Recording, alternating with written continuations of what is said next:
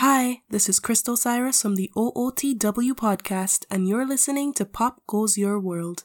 I'm Chris McBrien, and the pop culture from Generation X is everything to me. And I'm Derek Myers, and I'm here to educate Chris on the great pop culture of today's generation. Episode 114 Cop Movies.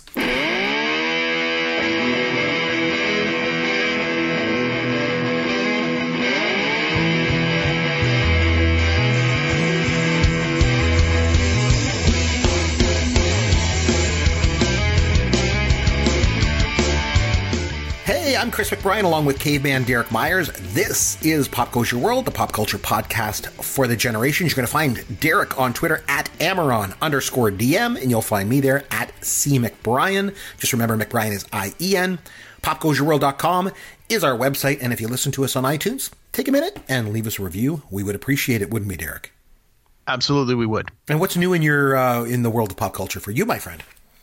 Uh, well, I got a chance to catch up on a couple of movies that I missed earlier this summer on uh, on download DVD and download. Uh, first one is called Long Shot. Have you heard about this one? I have not.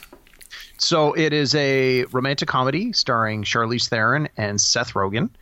Uh, Charlize Theron plays the uh, Secretary of State in the United States government, and um, she's getting ready to make a uh, run at the presidential office.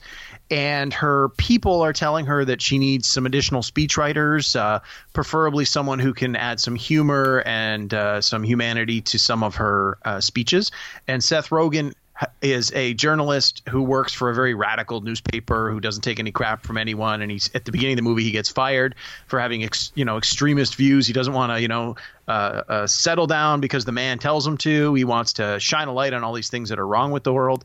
And so Charlize Theron's people end up hiring him. And it turns out that in their characters history, they knew each other as teenagers in high school. So it's this 20 years later, this reconnection, and he comes on as a speechwriter and he gives her these great jokes, and he gets they start catching up, and then they you know they fall in love and, and have a relationship, and hilarity ensues. And uh, I'm not always the world's biggest Seth Rogen fan. I, you know, I'm sort of hit and miss with him, but uh, with this one, I thought he was really good, and uh, I really enjoyed the movie. It, it's it's been a long time since we've had some good romantic comedies in the theater. We're getting a lot more of them on on services like Netflix and uh, and Hulu and some of the the direct services, uh, which seems to be a good fit for a lot of them. But this this one was released in the theater. Not really sure why it didn't do better, but uh, I, I, really enjoyed it. I thought it was quite good. Um, the other one I saw was Rocket Man, the Elton John movie. Oh yeah, how was it? Was it good? It, was good, but it wasn't exactly what I expected. So we spent a lot of time talking about Bohemian Rhapsody this time last year. Yep. And we both enjoyed it, and we both liked the music, and we did a whole bunch of stuff. So we talked about Queen in a number of episodes. So I'm a pretty big Elton John fan. I really enjoy his music, not oh, yeah, not as great. to the same extent as Queen, right? Um, but I Elton agree. John is is you know every bit as talented, in my opinion, every bit as talented as Freddie Mercury. I mean, they have some different skill sets, but they are both I think it's fair to say they are both musical geniuses oh, in yeah. their time. Oh, absolutely. And um, and I mean, especially with Elton John and his, uh, you know, the, the, latter part of his life, he he has dedicated a lot of his time and money, money and energy and resources into uh, uh, various charitable donations and and causes. So I mean, the guy's heart is in the right place. Um, in any case, the movie was great. Taron Egerton, who plays Elton John, did a fantastic job. He does all his own singing, unlike um, the in the Bohemian Rhapsody um, Rami Malek didn't do his own singing. They just they just dubbed in Freddie Mercury. Right. Um, but this one is more a traditional capital M musical, oh. where in the middle of a scene they'll break into song. Oh, interesting. Uh, not a, not with every song, and but for many of them they do, where the lyrics make sense. Like again, they've they've they've drawn from the lyrics are drawn from Elton John's life, and then so they sort of work into the script, and then the characters are having dinner, and then one of them will start to sing to the other one, and, the, and the, again the lyrics are all the lyrics from the song, so you sort of know, oh, okay, I know where this scene is going now because I understand what the lyrics of these songs are, and um, or there would be like, not to the extent of like a Moulin Rouge where the the the numbers are reimagined in these like over the top showmanship kind of ways. But I mean, obviously with Elton John, he's totally showmanship. Um, but there was there was a lot more of that in Rocket Man than I really expected there to be. I expected it to be more in the same vein as Bohemian Rhapsody, where it was a biopic about Elton John, with his songs being performed. That that was my expectation going in. The fact that it was a little more musical dropped it down a notch, just a small notch for me. So instead of say giving it an A, I would probably give it like a B plus. It was good, and the music was great, and Oh, the yeah. performances were great. And um, from they do at the end, they do uh, during the credits, they show like the real still photos of certain aspects that were depicted in the movie, and then they do like a side by side. Here's the shot from the movie, and here's the real shot, and you can see that they they definitely spent the time and energy in getting the details correct. And um, yeah, no, it, I mean they were both great movies, and uh, I recommend them both. But uh, just a little cautionary tale for Rocket Man: if you like Elton John, you're probably going to love this movie. Nice. If you're sort of on the fence with Elton John, how do you feel about musicals? If musicals aren't really your thing and Elton John's not your favorite performer, eh, this may not be the one for you in the sense that you may not enjoy it as much as you might think you're going to. That makes sense. Uh, for myself, I have two things I wanted to mention. Uh, they're both sort of celebratory in nature. So the first thing is is around here at Pop Culture World, we have a uh, a big event coming up in a couple of days. Derek Myers, it's going to be your birthday. Happy birthday, my friend! Oh, thank you, thank you. So happy I, birthday! I'm not, I'm not Chris, kind of old, but I'm getting up there. Who is? You Yeah. know, I, I, I just hope to make it to the end of the show. You know, I'm, you know, the- you know. Um, so anyway, happy birthday, my friend. And Thanks, the other thing of celebratory note that I wanted to mention was recently, um, the little podcast around here got mentioned in the Wall Street Journal. Was kind of cool. Wall They- Street Journal, the, yes, the newspaper. Yes, the, the newspaper from the States there. Uh, they did an article on um, podcasts that uh, Gen Xers should be listening to. Our show got mentioned, so I just thought it was kind of kind of cool. So just give it a little shout out there that we got mentioned. They didn't contact us for the article or anything like that. Just showed up. I was on Twitter and someone mentioned it, and I was like, "Whoa, what's this?" I went and took a look at the article. It's like, "Hey, that's pretty cool." They're talking about the show, and they said one of our best episodes was the one that we did where uh, it was what what TV show should we binge watch next when we had Justin Mason on as our guest, and I thought it was really cool. It was really really nice to be mentioned. So Yeah, no, it was. Uh, I was thrilled when. Uh, oh, well, it's it's okay. So I just thought of something else. So when you you messaged me to say, "Hey, we got mentioned in the Wall Street Journal," I happened to be out that night, and then so of course I started forwarding it through social media to a lot of my friends, and and a lot of people. Uh, reached out to me and said, "Hey, this is great." A few people said, "I didn't realize you did this podcast." Uh, Even some of the people I work with who uh, mentioned, "Oh, hey, I didn't realize you had this podcast. That's cool." And they've since listened to the show and, and given me some very positive feedback. So that was great. But uh, I was out when I got this news. I was out seeing 80s music performer Howard Jones. oh yes, nice, nice. And how the, was it? uh, the, the Canadian National Exhibition, exhibition, the CNE here in Toronto. It was a uh, a free concert with your paid admission to the park. You got to see this show. It was great. He was so good. If if I mean, I love 80s music and I love 80s music videos. And although he's you know obviously a little older, uh, he was still sounded great. I mean, he came out and he had like this guitar that was like a keyboard guitar, Yep, and I was yep. like, oh my god, nothing more 80s than that.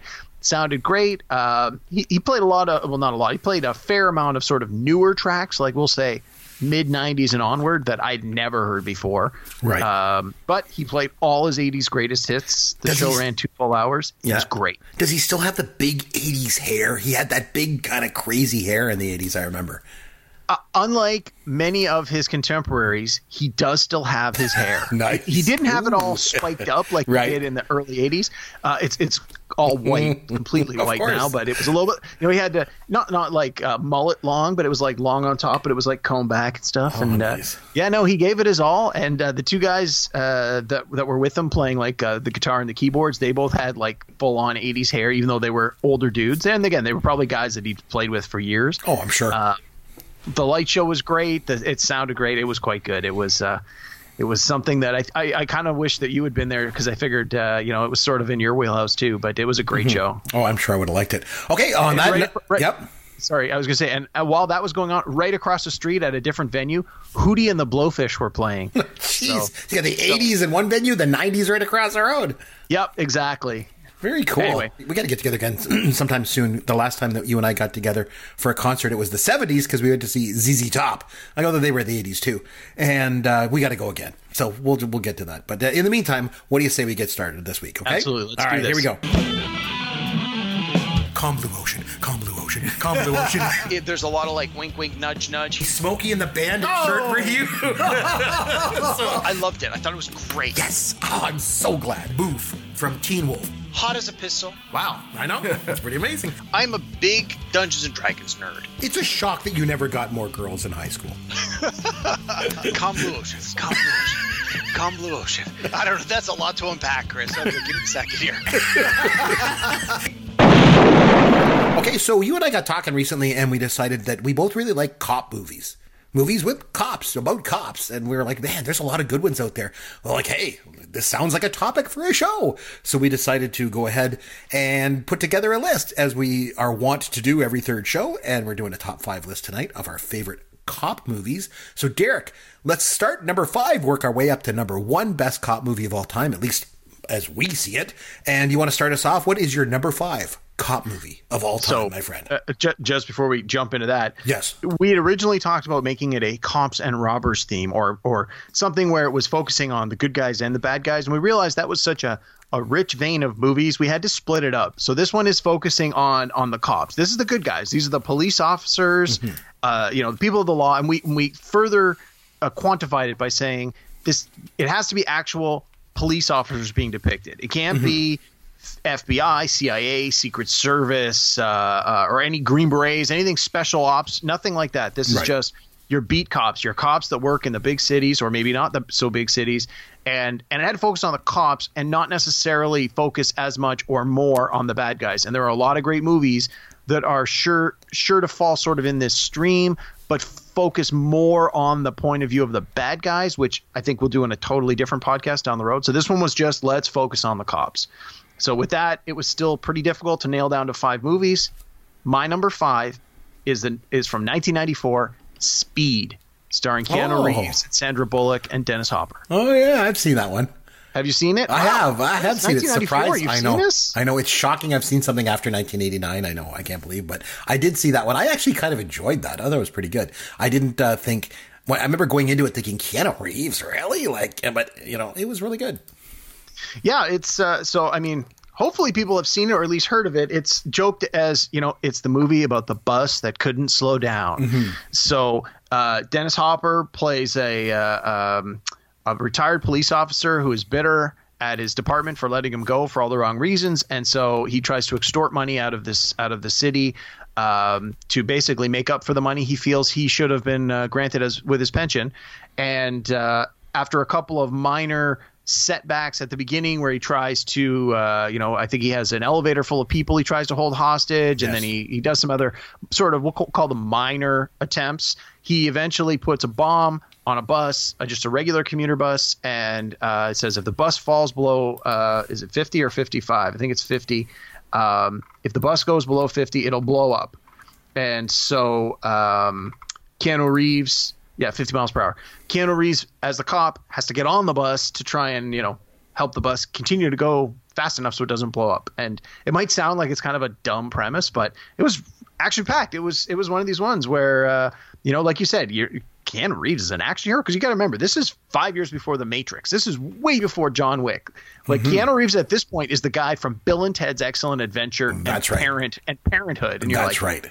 really? And Jeff guy? Daniels was his partner. You're like, what? What's this? But he, they were Yeah. both so good in it. Yeah. Yeah, no, it was quite good. This definitely uh, uh, let let you see that Keanu Reeves could definitely be an, an action star. Uh, it's one of Sandra Bullock's first movies.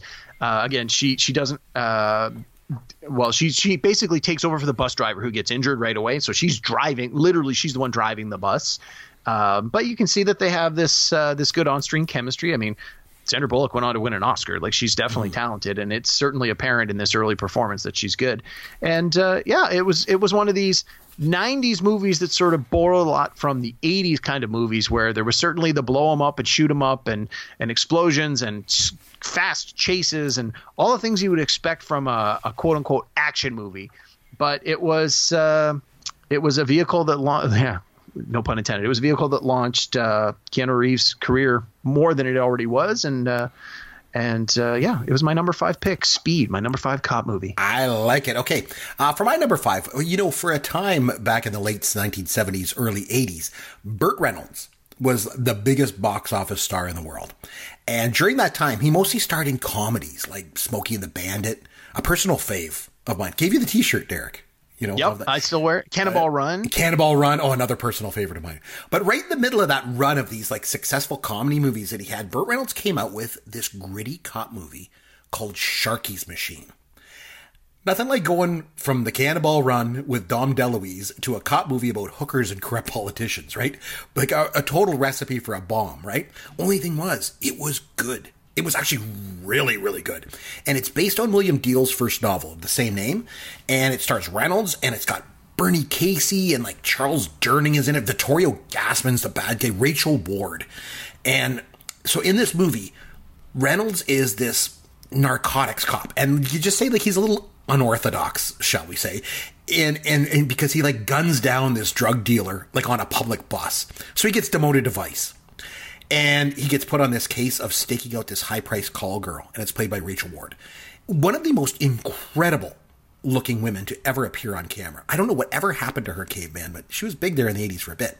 But anyway, uh, so Reynolds has to like surveil her, right? And of course, he ends up falling for her. And it all sounds weird and corny, but it's not. It's a really, really good movie. And full disclosure, though, I do want to say I went back and watched the movie eh, a couple years ago, and it doesn't really hold up very well. I, and the reason I say that is it was really meant to capture kind of the times of 1981's Atlanta, and it really, really does. But the result is it really comes across as very dated looking. Like the movie itself is really good, like I say. Henry Silva is just outstanding as this. He's like this drugged out assassin, and he's at one point he's so hopped up on cocaine that they keep shooting him, and he just doesn't go down. And then he finally does go down, like literally, in this climactic scene at the um, at the Westin Peachtree Plaza in downtown Atlanta. If you've ever seen the Atlanta skyline, it's that recognizable, really cylindrical building, and he just basically falls out right from the top all the way down. The movie is gritty, it's violent, it has sort of a quality of realism about it. It makes it one of the best cop movies I've ever seen. And Burt Reynolds, by the way, I think you know in this movie shows you he's not just that goofy comedy actor. The dude could flat out act. He really, really could. My number five. What do you got for number four? So, uh, just comment on yours. So, Sharky's Machine, I've Mm-hmm. heard of it. I never, I've never seen it. So, uh, I, I'll have to take your word for it that it's as good as you're saying it is. But uh, you mentioned that it was dated, and that that sometimes is a bit of an issue for me. Uh, and, and to be honest, going back to my number five pick, Speed, it's on TV all the time, and when Mm-hmm. it is, I tend to watch it over and over again, at least certain parts of it. It doesn't feel dated, even though it was in the mid '90s. Really, the only thing that feels dated about that movie is that they don't have cell phones. Yeah. Other than that, the movie could pretty much be shot today, and it really wouldn't be that different. Well, and I think the, the premise of it is just it's very entertaining. You know, it's very fast paced so, and yes, entertaining. yeah. So you just, I mean, it, it Yeah, grabs you and takes you along for the ride. Things, yeah, but yeah, Yeah. sure. Okay, uh, eh, before I go on with my list, I do want to say um, there are a number of cop movies, iconic cop movies Mm-hmm. from the 70s that I'm sure some of them will be on your list. Mm-hmm. That as much as I wanted to put them on my list, I either haven't seen them at all or I've only seen them once and it was a long time ago and I just couldn't remember enough of the details to justify it going on my top five list. Sure. Uh, but again, I don't want to step on your toes. Afterwards, maybe we do a quick honorable mentions of a couple that didn't quite make the list. But yeah, uh, I think afterwards people are going to listen and go, "How come you didn't say this?" and "How come you didn't say that?" Eh, Believe me, it's not that I not I don't know these movies. It's just that if I haven't seen them or I haven't seen them recently and I can't recall the details, I don't think it's fair for me to put them on the list. Yeah, it makes sense. Okay. Number four, I guarantee is a movie you haven't seen because it came out in 2001. it is Training Day. Oh, you actually, I, I actually did. So, funny story. I was in the Dominican Republic in 2003. Went down with a bunch of buddies from work. We all went down there, and I got really, really sick. I don't know if I drank some of the water by mistake or something, but I got really ill. So I was in my room. Everyone was, was out for the day at the pool and partying, and I was stuck in my room. And so I put on TV, and we got like one English channel. It was a movie channel, and this was on, and I watched it. So I have Wow. seen it. Okay. I was really Wow, sick, so I don't remember how much I saw of it. Like I was kind of in and out of, you know, you know, being very ill. Uh, but uh, yeah, I did. I have seen it. I remember a bit of it. Wow, It's okay, Ethan I'm Hawke impressed. and uh, and Denzel Washington was great. You're won an Oscar. you're my thunder, Yeah, man. Come yeah, on, no. it's my pick. sorry, sorry. Yeah, but I do, I do. I'm familiar with it. So yeah, go ahead. Okay. So, Training Day, 2001, director Antoine Fuqua. It stars Denzel Washington and Ethan Hawke, both of whom were nominated for Oscars. Denzel Washington winning uh, an Oscar for his performance in this film. Uh, it it is the uh, the day in the life of the young rookie cop Ethan Hawke, who gets promoted to the the drug squad or whatever it's called, narcotics. Denzel Washington, being the senior field agent, takes him on the you know takes him out to show him the ropes and let him know what it's all about. And and literally, it's called Training Day. The movie takes place in one day. It shows what happens from the time. It literally starts with him getting out of bed. Like it's it's the one day uh, in the, the the life of this rookie. And as often happens in movies that are set up this way, a tremendous amount of crazy things happen, but it makes for interesting interesting storytelling. Uh, you quickly learn that Denzel Washington's character is uh, a cop who definitely does not play by the rules, is certainly got a certain amount of corruption in him, and takes advantage of his position as a as a law enforcement officer, and it makes Ethan Hawke ask a lot of uh, morally moral questions about uh, you know what is his how are his ethics going to play into this? Is he going to do what his police training tells him to do and report his senior officer for doing these bad things? Or does the senior officer actually know a thing or two and say, like, sometimes the ends justify the means, and in order to do a few bad things, you end up doing a much greater good? Now, by the end of the film, it's pretty clear that this, uh, the character of Denzel Washington's character, does a lot of bad things. So uh, you kind of suspect and can sort of see where it's going that Ethan Hawke's not going to sit for it, and there will be a confrontation, and there certainly is, and it's it's a great uh, end to the movie. Uh, it, it was it was all around a great movie. It's well done, well shot, well performed. It's uh, definitely a rewatchable movie that you could go back and, and watch again and again. It it's another one that doesn't really feel dated because it's just a day in the life of some police officers, and I think that um, although some of the circumstances might change, a cop's job is hard, and this this uh, this movie sort of depicts that that uh, you know there there it's not always going to be black and white. The bad guys aren't always going to play by the rules, so sometimes you just got to do what you got to do to get it done, and and uh, you know do whatever you need to do to to help you sleep at night to know that at the end of the day the greater good has been served. So number right. four for me, Training Day for two thousand and one. All right, I like it. Okay, my number four. Okay, caveman. Here's where you start accusing me of giving my textbook answers. But I'm telling you, no list of cop movies would be done right if you don't mention The French Connection. Uh, so it's my number four. It came out in 1971, uh, based on Robin Moore's novel. Uh, it was directed by William Friedkin, who went on to direct The Exorcist. Uh, if all you remember about this movie is the car chase, I think you need to go back and watch it again. Now, the car chase is one of the best in movie history. No question. But the entire movie is just so good. It's amazing. Gene Hackman's best performance ever on film as Popeye Doyle. Roy Scheider is his partner, Buddy, before he went on to do Jaws. Um, it's basically about this heroin smuggling ring and the cops that try to bust it. But the whole thing is just so unbelievably realistic. It feels almost documentary in nature.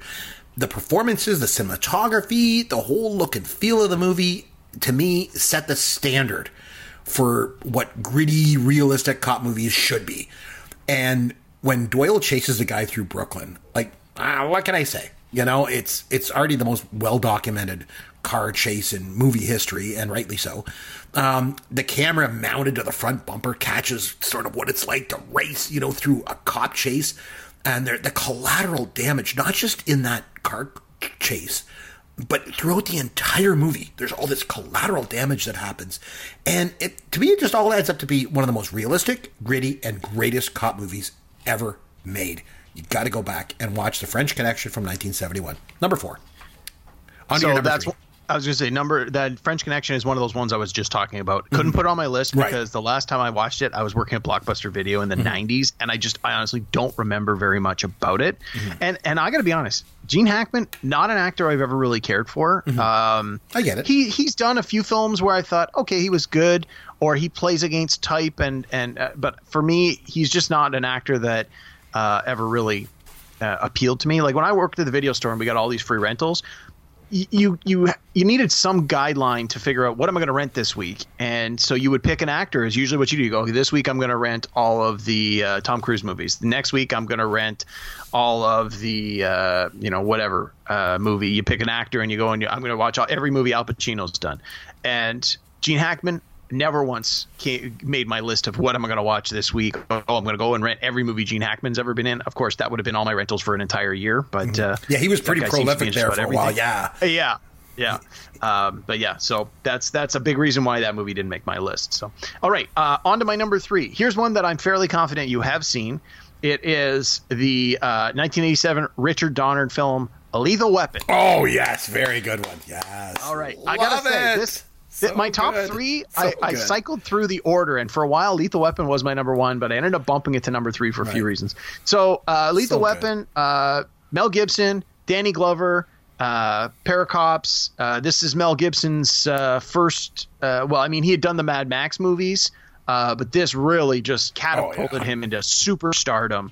Uh, opened the door for things like Braveheart and Passion of the Christ. Like this is what put Mel Gibson on the map. This is where he became uh, went from you know a guy you know to like an A plus super duper superstar, and um, I mean it, it has everything that that 80s action movies are supposed to have. Sort of as I mentioned with Speed, it's got like it's got a lot of explosions, it's got shoot 'em up, it's got unnecessary violence, it's and and following the 80s formula, there's a, a little bit of nudity and. Uh, you know it's it's this uh, this shoot 'em up cop movie but it's it's got these two characters that just are so memorable and so well together uh, again the formula that you even saw in training day to a certain extent uh, where you have the older experienced police officer who gets a younger officer that he has take under his wing. And then of course there's the oh we don't get along so well. And then by the end you're like we're pals. It's like this is this is the buddy comedy movie. Well not comedy but it's like you know the buddy cop movie. Uh, and they've spawned three sequels. They, you know, went Lethal Weapons one to four. Uh, by four, they started to the quality started to dip a little bit, but by then, you knew these characters and loved these characters so much. There's a certain trust there that you're like, ah, I'm sure there's gonna be enough here that I enjoy that this is worth seeing. And uh, yeah, I can remember seeing Lethal Weapon. Uh, I can remember seeing Lethal Weapon in the theater, which I probably had to sneak into because I would probably have still been a little young. I think I would have only been about 13 or 14 at the time. And um, yeah, I've probably seen this movie 20 times or more uh, in some, you know, maybe not in its entirety, but it's uh, it's a great cop movie that has these two detectives. Uh, ultimately, at the end, they uh, they solve the case, and there's a lot of uh, blood and guts and shoot 'em up and bang and explosions and everything you want from an action adventure movie.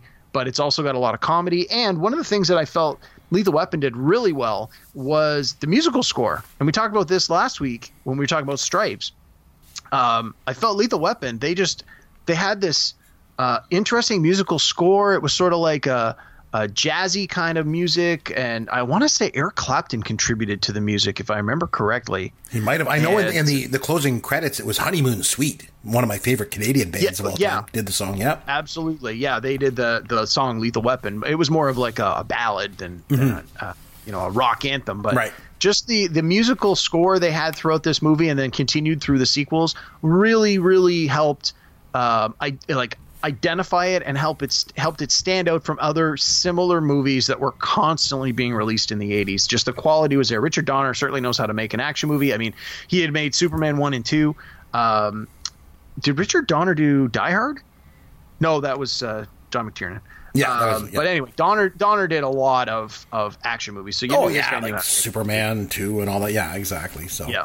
So anyway, Lethal Weapon is uh, is my number three pick, and uh, it could have easily been my number two or my number one. It's it's one of my all time favorite cop. I like it. A couple things I like about that movie. Um, Gary Busey's character. God, Joshua, he was so. Mr. Joshua. Oh man, oh man, Gary Busey was great in that movie. Really memorable. And remember Tom Atkins, uh, his daughter is the one that dies at the beginning because she was she had taken drugs and she does Yeah. the nude scene and then she jumps out of the uh, out of the, the off the building and is killed and that kind of precipitates the whole investigation.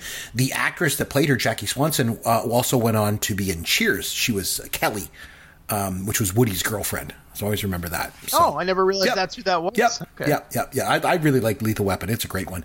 Um, okay. So my number three, um, Beverly Hills Cop from 1984 And so I'm going with. Uh, by, by the time that this movie came out, Eddie Murphy obviously had broken out as a superstar from an otherwise crappy cast of Saturday Night Live after in the post Belushi era. Um, and he really made the jump to movies like effortless, effortlessly. And when this movie came out, man, it was a huge box office success. It was the number one film at the box office for 1984, beating out Ghostbusters and Indiana Jones and the Temple of Doom, and you know movies like Gremlins and Police Academy and Karate Kid. It was just huge. It was huge, and it was directed by Martin Brest and produced by Jerry Bruckheimer. And really, overall, it's a comedy but it's got some really violent parts in it as well. It's rated R, as most of Eddie Murphy's movies, especially his early movies were before he started making like the Klumps and all that kind of stuff. Um, you know, but again, proving once again, Gen X movies are way better. But uh, anyway, uh, one of the things I really loved about this movie was the fact that, you know, Eddie Murphy is, like I said, this massive box office megastar. And he's front and center in this movie. But even so, it's the peripheral characters in this movie that are just amazing and drive the whole story. Like you got Taggart and Victor Maitland and Lisa Eilbacher's character and Paul Reiser and Bronson Pinchot and even the Beverly Hills Cop of the title isn't Eddie Murphy. The Beverly Hills Cop is Judge Reinhold. And he's one of the most memorable actors in the movie. Like the, the whole thing is just great. It, it, I think it's just about as memorable uh, and as entertaining a cop movie as you're ever going to find. It's got a little bit of everything in it, and it's my number three cop movie of all time. Love this movie so much. So I agree with everything you've said. It's actually my number two movie. Oh I, God! I we, we, yes. Sometimes we have some overlap. We have This overlap. Well, how I- can we not? I figured like we this? would. Yeah. I figured we might. And and again, I had Beverly Hills Cop at three, then two, then one, then back to three, then back to two, and I I, I suspected it would be on your list as well. well, go right into it. It's uh, your number two. Like, tell me. A yeah, little bit so it's my what number two, and and for all the reasons you've said, um, you know, when I was when I was much younger and this movie first came out, I definitely saw this uh, on video. I ne- I was way too young to see it in the theater, given all the the R rating for all the swearing. But uh, I grew up in a household where my parents used the occasional profanity, and people who know me will know that that's a very gross understatement. Uh, my mom never had any issues with us watching movies where they said bad words. She was more concerned with like excessive sex, violence, and nudity. Uh, but if it was just a movie that had bad words, she was fine with it. And they're like, she's like, you hear that at home all the time. So uh, she had no problem renting Beverly Hills Cop for us. Um, I can remember she even rented the Eddie Murphy Delirious and Raw, the stand-up specials. For you which kids? she's like, oh, it's just a comedy. and He's just going to make swears. She's like, go ahead, watch it.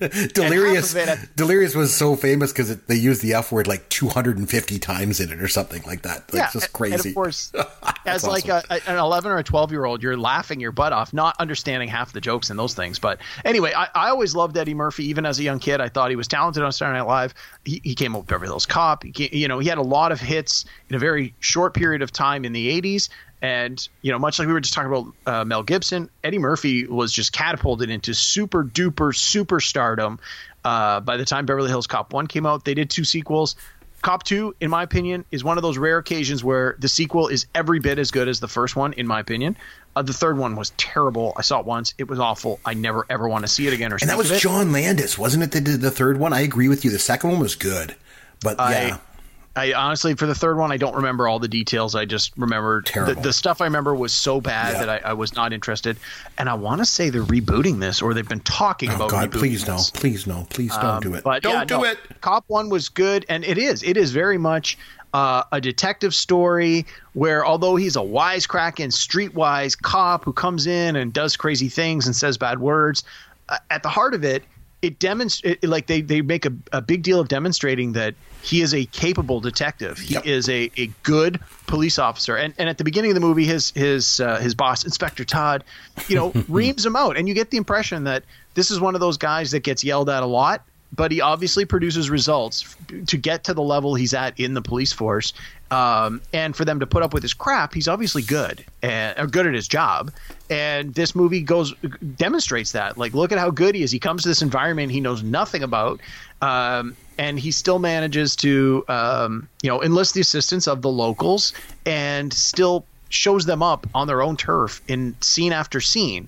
And in the second Beverly Hills Cop, um, you know, you, you get an extension of that. By then, at this point, now the characters know each other, so they can really build on these characters that you've already uh, seen in the first one, which is why I think the second one works so well. Uh, uh, you know, same idea. It's like here's this story that requires some actual detective work, and in Beverly Hills Cop one, he's he's investigating the murder of his friend, and it takes him to Beverly Hills, and, you know he ends up uncovering this big drug ring, and and yeah, it was great. And and like '80s movies, it it certainly has a, its share of shoot 'em ups, but it's not one of these movies with excessive violence and, and explosions like Lethal Weapon has very bloody scenes and, and graphic like shoot 'em ups and explosions, cars and buildings blowing up. Beverly Hills Cop doesn't have anything to that extent. There's a couple of sort of high speed chases for short periods, and there's things like they crash a car into a wall or a building, but it, the car doesn't blow up. And when they shoot people, the guy just falls down. It's not like this explosive bloodbath going on. Uh, and by today's standards, with the exception of all the uh, the swearing, which is even tamed down for Eddie Murphy at that point, it, it's pretty tame by today's standard. Uh, but yeah, my number two, Beverly Hills Cop. And there is a connection to uh, to new millennial type stuff with uh, Jonathan Banks. So Jonathan Banks is the an actor that is in this movie. He plays Zach. He's a guy. Hey, cuz he's actually the guy at the beginning that shoots um, Eddie Murphy's uh, buddy that comes to see him. Um, remember, he stole the bear bonds and he gets shot. So the the, the gangster Oh. that shoots him, Jonathan Banks, it was in Breaking Bad. He was Mike. And he was also in Yeah. Better, Better Call Saul. So just Better a- Call Saul. Yeah, a little bit of a connection there. Uh, so I, yeah, I, definitely. I actually knew him from uh, the old show Wise Guy, Ken Wahl, Wise Guy. Oh yeah, Uh, yeah. Jonathan Banks was his handler. That's that's how I knew him before even Beverly Hills Cop. Yeah, he was in another movie that I'm going to mention in, in a little bit too. Uh, but my number two is actually um, Witness from 1985. So Harrison Wow. Ford, Harrison Ford is just amazing, and when obviously when he hit it big with Han Solo, with Han Solo, you know, you had to think he's going to get typecast like the rest of the cast of Star Wars did, right? But then they announced he's going to play Indiana Jones, and you just you you couldn't believe it. Like he's Han Solo, right? I mean, but then you watch Raiders, and not once in that movie do you look at that on him on screen and think, "Oh, that's Han Solo." He's Indiana Jones. That's it. And then when you watch him in Blade Runner, he's Rick Deckard. Like not once do you think of him as as Solo or Indiana Jones. The guy's an amazing actor. And so then when he came out with Witness, he seamlessly became the character of John Book. Like completely believable. And again, no hint of Solo or Indiana Jones in the character at all. And I just I just find that just amazing. An amazing part of his career. But this movie, for those of you that haven't seen it, uh, it's a story of a young Amish boy who goes with his mom to the city and he witnesses a murder. And to make things worse, the murder is committed by a corrupt cop. And John Book is the lead investigator on the case. And so he has to go into hiding in order to get away from the bad cops because there's a bunch of bad cops in the system, including the, the chief. And so he goes into hiding while he's trying to solve this crime. And so he goes and lives among the Amish while he's investigating. And the movie is outstanding. It's a romance. It's a fish out of water story. It's a Hitchcockian thriller, all rolled into one. And it's a cop movie. And a damn good one at that. So it clocks in at number two for me. Witness. Harrison Ford was nominated for uh, an Oscar for that, was he not? Uh, he was. And so was Kelly McGillis. Wow. Um, yeah, again, Witness, one of those ones that I, I saw years ago. I remember thinking, eh, this one's pretty good, but sort of just okay. And, and it's not one that I've had an opportunity to revisit, so didn't didn't make my list. I will. Um, I'll have to nominate it for a future uh, podcast, but we'll have to go back and watch it and really pick it apart because I think you might be surprised at just quite how good this movie is. It was. Oh, it was outstanding. yeah. Okay. Number one cop movie. Number one cop movie. Go for it. From 1995. David Fincher, Mm-hmm. Seven. Ah, Have you seen it? I actually have seen it. I don't really Wow. remember. I haven't remembered Wow. much about So- it. Hang on, hold on, stop, stop the press, stop the press. It's not the week's press anymore. Chris, are you saying you've actually seen all five movies on my list? Speed, Training Day, Lethal Weapon, Beverly Hills Cop, and Seven. You've seen all five of those movies? There's a first for everything, and yes, I've seen them all. Wow! And and I want to point out, I got a movie on this list from 1994, 1995, and 2001, and you've seen impressive. all of these. Yes, I know. I know. Wow. There's Wow. there's a first. Yes. Cow. Thank you very much, ladies and gentlemen. There's a first for everything. Wow. Yeah. Okay. Uh, so this will be the very last episode of Pop Goes Your World. Uh, we can die. We can die now. My head is I'm, I'm old enough. I might as well just die. okay. Okay, so let me talk about seven. One of the things for me that uh, a reason why I would enjoy a quote unquote cop movie is I want to see I want to see police officers doing their job in a way that is that is interesting and entertaining and to a certain extent accurate. And I love a good detective story. And a lot of the movies I wanted to put on this list when I started looking back through the notes, the character was a retired police officer who is now a private detective. And a lot of my favorite movies that I've always assumed, oh, yeah, that's a cop movie, are not actually about cops that are cops when the course of the movie happens. So, for example, Chinatown with Jack Nicholson is a movie I love. It's one of my all-time faves. He's not a police officer in that. He's a retired police officer or someone who has previously worked with the police, and but he's a private dick. So um, when it came to cop movies, I'm looking for movies where it's the actual police. And one of the things I love about Seven is you again, it's this one where Morgan Freeman is the older senior agent, Brad Pitt is the new guy who's coming in to to essentially replace him, to literally replace him, and they pick up this case, and it turns out to be this serial killer, and uh, there's only a one week overlap before the old guy retires and the new guy takes over. So for the one week, they they work the case together. And in this movie, it's this you know this mystery who done it and what's coming up next and and all that stuff. But you see huge sections of the movie are the cops doing the less glamorous cop things that genuinely need to happen for them to be successful at their job. You see a, a long scene where morgan freeman's character goes to the library overnight to do a whole bunch of research and then they have to go to the forensics lab and they literally sit there in the, in the lobby and wait for hours for results and I, I like the way that this movie doesn't glamorize the the the enti- every aspect of being a police officer. And in a lot of other movies, you watch it like Beverly Hills Cop, you watch it and you go, "Oh my God, that looks like that's a great job!" And look how much fun they're all having. Woo, this is a great. Uh, I mean, it's certainly an important job, but I think that Seven did a really good job of making it more realistic and gritty. And you've got these cops that are investigating these murders, and they're like these grisly crimes where horrible and despicable things have happened. And and you know when they eventually start to figure out what's going on like the person who's doing these is like a crazy psychopath. Like he's well not crazy. I mean he might be crazy but he's like highly intelligent and he's motivated. And and it's this really interesting intricate weave of this story that's being told. And uh, David Fincher's style of telling a story is always something that's appealed to me. He's he's definitely got his own uh, cinematic style. He's got his own s- a style of pacing. Like you can watch a movie if you're a film buff and you've never seen um, uh, all of Fincher's works, and someone puts one on you hadn't seen, you could probably guess within five or ten minutes. Is this is a Fincher movie? Just the way it's shot. And I mentioned last week on the show, Mindhunter, the TV show, is produced, and some of the episodes are directed by Fincher, and you sort of get that same feel the way he tells a story and the pacing. And Seven to me has these great performances: Brad Pitt, Morgan Freeman in the main roles. Gwyneth Paltrow plays a supporting role as Brad Pitt's wife. And spoiler alert for people who haven't seen the movie, but come on, it came out in 1995. If you haven't seen it by now, uh, sorry, but uh, Kevin Spacey is uh, is the bad guy in this movie, and despite what we've recently learned about him, uh, you know, he still gave a great performance. And um, this movie is just a great all around great cop movie. You've got these great performances by great actors. You've got this great story. You've got this great director. All the all the right pieces fell in all the right places. And at its heart, it's a detective story. I loved it. Seven is my number one cop movie. And it's the seven deadly sins. Isn't that the, the whole concept of the movie? The the guy Yeah. tries to reenact them in like grisly ways. Yeah, which you don't necessarily know at the beginning, but the, again, uh, Morgan Freeman's character Somerset, you get the sense is a pretty intelligent uh, detective, and that's I think that's the difference is the in a lot of movies the uh, the standard quote unquote cops, you know, we're just cops. They're they're the grizzled rough and tumble. I used to be military and now I'm police, and I'm going to shoot people and beat people up to get the answers I need.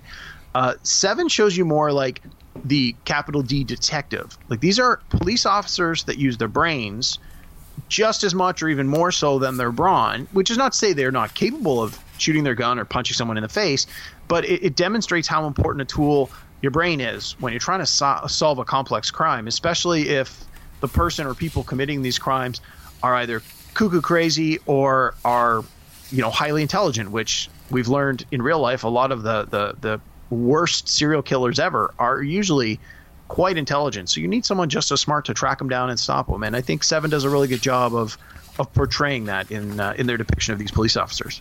Oh, very good. Okay, so my number one uh, cop movie of all time.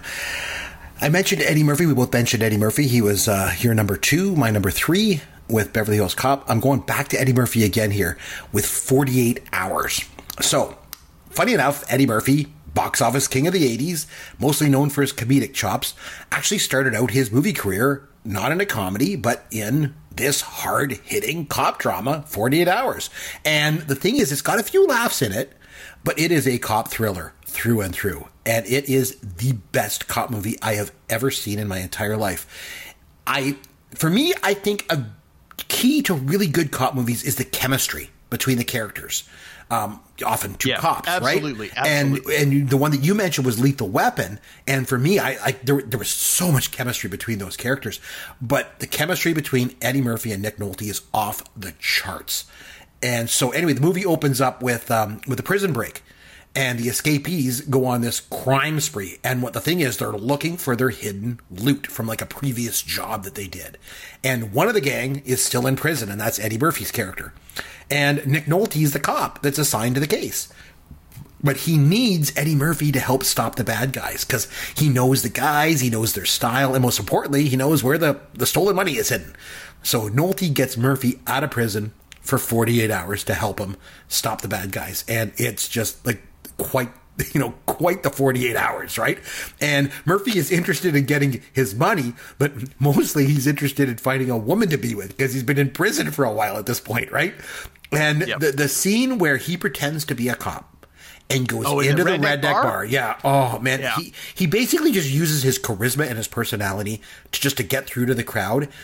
That is basically the scene that made Eddie Murphy a movie star. He is literally bigger than life in that moment.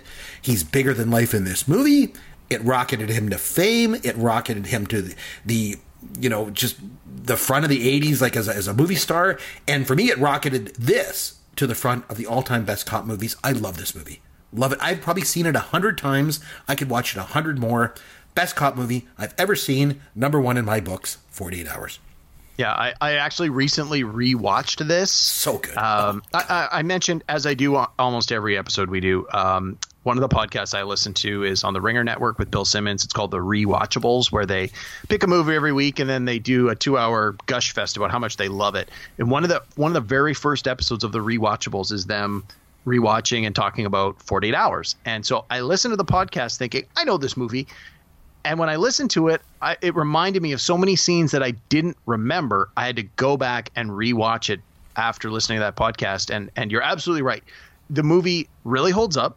I mean, it's it's an '80s movie. Don't get me wrong, but it really holds up, and largely because of the performances uh, with Eddie Murphy and Nick Nolte. Like those guys are great together. And Nick Nolte, like, come on, he's hit or miss, and of late he's really a, a lot of miss. But in the '80s, he was still a decent bona fide actor, and uh, you know, it was it was good. The story was pretty straightforward, but they did a really good job with the execution. And like so many of these other movies in the '80s, they made a sequel, another 48 hours. He gets Stay- out of yeah, prison. stay away and, from uh, that one. Yeah, and he, and Nick Nolte comes back and says, "Hey, I need you know I need your help. Give me another 48 hours to f- finish what we started." I don't remember the sequel that much. Uh, but it had Eddie Murphy in it, so I watched it. Um, but I guess the fact that I don't remember it sort of puts in that same category with Beverly Hills Cop 3. Um, but uh, no, I agree. 48 Hours was great. Uh, it didn't make my list, but I got no uh, no arguments with you having it as your number one. I think it's a good absolutely, yeah, absolutely love it. Now, did you have a couple of honorable mentions you wanted to get to? Yeah, After so I gave you mine here. Yeah, so there was there was um, a couple of movies I talked about at the beginning that I didn't feel focused enough on the police side of it. Those being Heat and The Departed, which I both thought uh, had great aspects and elements of the police side of a story, but I felt both of those really focused more on the the criminal side of it. So I didn't feel those made the list. I wanted to put Dirty Harry and Serpico on my list. I haven't seen either of those movies in 20 years, so I didn't feel I could I could do that.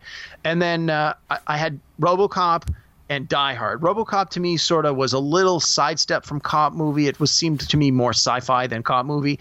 And Die Hard, although Bruce Willis is a police officer, it's not really focusing on the fact that he's a cop. It's it's you know the whole action adventure in the in the building. So Well, and those it's, it's less that- it's less a cop movie than it's more of a Christmas movie, right? Oh, of course, Of hundred percent. We got yeah, that. but- so those those were all movies that that I had rotated in and out of my list, but at, by the end of it, I had to I had to pull them all out because I didn't feel that any of them uh, made the cut for the various reasons that I've just said. But those are all great movies that Yeah. that do feature police. Uh, police officers in them. Uh, some I just hadn't seen, long, you know, recently enough to, to include them, and others I just felt, you know, maybe save those for Mm-hmm. a podcast down the road. No, great picks all around. I thought our top five lists were great. Great topic. And so time now to have some Fun with Caveman. Okay, so there's been lots of cop movies over the years, but there's also been lots of movies with cops in them as well. Not necessarily those quote unquote cop movies that we were talking about, right? You know, right. we put parameters on, but rather I'm talking about just cops in movies. So here's what we're going to do. I'm going to name a cop movie character. All you got to do, name the movie that he's in. Oh boy, this always Simple. sounds so easy, and then uh, you give me some some curveballs that I miss. Nah, it's going to be easy. So I just name the cop movie character. You name the movie. Okay. Okay, I'll I'll see what I. Uh, wait, uh, okay, uh, yeah. Super Fire away. easy. I'm ready when you're ready. All right. Super easy. I'm going to start with some easy ones. Okay. Buford T. Justice. What movie is Buford T. Justice in? I have no idea. Oh, jeez. I just gave you the T-shirt. I started with an easy one. It's Smokey and the Bandit. Oh, I'm gonna barbecue your ass in molasses. You never. Oh, jeez. Oh man. Oh man. Okay. Here's an easy one. John McClane. What movie is Die John? Hard. Yes. Very good. Okay. Congratulations. All right. Another easy one. Lieutenant Frank Drebin. Um. Oh, that's Leslie Nielsen. Uh, what's the movie? Naked, the Naked Gun. Files Yeah. of Police Squad. Yes, from the files of. I honestly thought that was going to make your list, Chris. I honestly Yeah. did. Yeah, it was pretty close. Okay. Samuel Gerard. Samuel Gerard. Oh, this I should know this. This sounds familiar. Gerard. Samuel Gerard. 1994. Ugh. It, it, it, it'll come to me, but not quickly enough. I got to pass. It's The Fugitive. Oh, Fugitive. Tommy Lee Jones' character. Okay. he's Here- not a cop though. He's a U.S. Marshal. So Ah, okay, sorry. that's why the fugitive didn't make my list. Wasn't cop. Clarice Starling. Uh, that was Silence of the Lambs. It was. Congratulations. again, FBI, not cop. Yeah, well, you know. Martin Brody. Martin Brody. Oh, oh. Oh, don't let me down, man. Don't let me down. Don't leave me hanging, Bullitt? man. Was that no. Bullitt? No, it was Jaws. It was Jaws. Oh. Martin Brody. Jeez. Oh, God, you're killing me. Okay, easy one. Harry Callahan. Dirty Harry. Yes, very good. Okay. Here's here's a newer one for you. You'll like this one. Agent K. Uh, oh, uh, Men in Black. Very good. Okay. And I'll give you that one because Will Smith's character. Wait, Agent K was Tommy Lee Jones. That's Will correct. Smith's character, Agent J, was a police officer before they brought him to the Men in Black. Okay. Uh, here's one. Moses Hightower. Oh, um, that's from Police Academy. Yeah, very. I, and again, I thought Police Academy might make your list. Yeah, but it was pretty I close. hadn't seen Police Academy in a long time. Someone It's said so that to me when I mentioned this topic. They're like, "Oh, you got to include Police Academy." I'm like, you know, I would, but it's been a long time Oh I've God, seen. I love that movie so much. And Moses Hightower, Bubba Smith's character, is so you know my one of my favorite parts of the whole movie is when you know they're kind of introducing the characters. I've always said before that's my favorite thing about Gen X movies, the way they introduce the characters. They're introducing Moses Hightower, and he's like this seven foot tall like linebacker, right guy. He's going to be a cop, and then uh, I think uh, it was Carey Mahoney is saying to him, "What did you used to do?" And he's like, "I was a florist." He's like, "A florist? What do you mean?" He's like, "You know, flowers and." And I just, I don't know. I just, I find that line so funny. but anyway, okay, two more. Virgil Tibbs. What movie is Call Virgil? me Mr. Tibbs. That's uh, in the heat of the night. Very good. Oh, yes. They call me Mr. Tibbs. That's a good one. Uh, right. um, you know? In retrospect, that one might have should have been on one Pretty of our good lists. movie. Yeah, pretty darn good. Okay, and finally, Marge Gunderson. Marge Gunderson. Oh, um Fargo. Oh, very good. I, again, I toyed with putting that one on the list too, but I didn't was feel good. it was focusing enough on the police. I felt it sort of focused too, a little too much on the bad guys. Yeah, that's true, on the- on the But it, it, I toyed with that one too because uh, yeah, it was it was a good one. All right. Well, you did pretty good. You only, you only missed like one. So was, oh, you missed. Yeah, but I missed I missed two that it, were total Chris movies that I should have seen coming with Smokey the Bandit and Jaws. I can't believe I missed those two. I can't believe Sorry, it. buddy. Oh man, you're just killing me. I even got you the shirt, and he's on the shirt. Buford T. Justice. It doesn't have his name. It just it has the actor's Man, name. and he had so many good lines in that movie too. Like, oh man, it was. There is no way you came from my loins. Oh God, he had good lines in that movie. Uh, anyway, so it's time now for me to nominate a film for our next podcast. So uh, what I'm going to do is I'm going to go back in time to 1989. The reason I want to do this is recently um, I was watching a, a, a relatively new movie. You know, it was from like last year. You'd be very, very proud of me for doing this. So I watched a new movie. I watched BlacKkKlansman. I heard it was good. Oh, I I've watched seen it. that, yeah. really It was good. It was quite yeah, good. It was it was quite good. But it, I mean, we won an Oscar finally. yeah, it won, it won a screenplay Oscar. Um, it was good. I thought it was good, but I didn't think it was great. And and so my wife was watching. She's like, "Oh, this movie's great." And I'm like, "No, no, no, no, no. This is not his best movie. His best movie was one of his first movies from 1989, meaning Spike Lee." And she's like, "What do you mean?" So we went back and I made her watch this movie, and I'm going to make you watch this movie because I don't think you've ever seen this movie.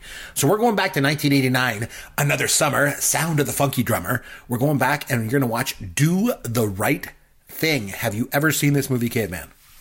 I've never seen it. Oh gosh, let me tell you, you um, wow, you're you're gonna be. I don't know. You're either gonna love it or you're gonna hate it. Something that I think you you are like me. You're a film buff. Like you are a total total film buff and a film nerd, right? And I think that you're really gonna at least be impressed by this movie because the style of this film is just it, it, it's something else. It's something else to see. There's a lot of style. There's a lot of thematic uh, things going on. Do the right thing. It's Spike Lee's best movie by far, and it is just outstanding. We're going to come back next episode. We're going to pick it apart. Y'all ready for that? Yep. Um, like I said, I've ne- like I said, I've, I've never seen it. I'm aware of it. Uh, I know it's got a huge cast, especially now looking back at uh, the number of careers that were launched from that movie, including Spike Lee himself. Uh, so I am looking forward to it. It's one of those ones that's always been on my watch list that I've never had a chance to do. So uh, I, am looking forward to the opportunity to uh, watching it for the very first time, and then we'll so come good. back on the next show and uh, we'll talk about it. And now I feel that I've got to sort of meet your level of of uh, you know film awesomeness with whatever I pick next. It can't just be like a, a screwball comedy. It's got to be something that's like a critical darling, like like do the right thing. So Mm-hmm. way to put that extra pressure on me, bud. Uh, no problem. Well, well, like I say, we'll come back next next episode. We'll see how you like this movie. But like I say, just from a film nerd kind of point of view, I think that you're really going to be impressed with it. And I, I, I hope that your take on it is like, where has this movie been my whole life? Why didn't I see this before? Because it is, I, I love it. I think it's absolutely fantastic. But until next show, when we come back and, and watch Do the Right Thing, you can reach out to Derek on Twitter at Amaron underscore DM. You'll find me at C McBrien. Again, popgoesyourworld.com is our website. All of our contact information is there. And this is Chris McBrien for Derek Myers saying thanks for listening to Pop Goes Your World, the pop culture podcast for the generations.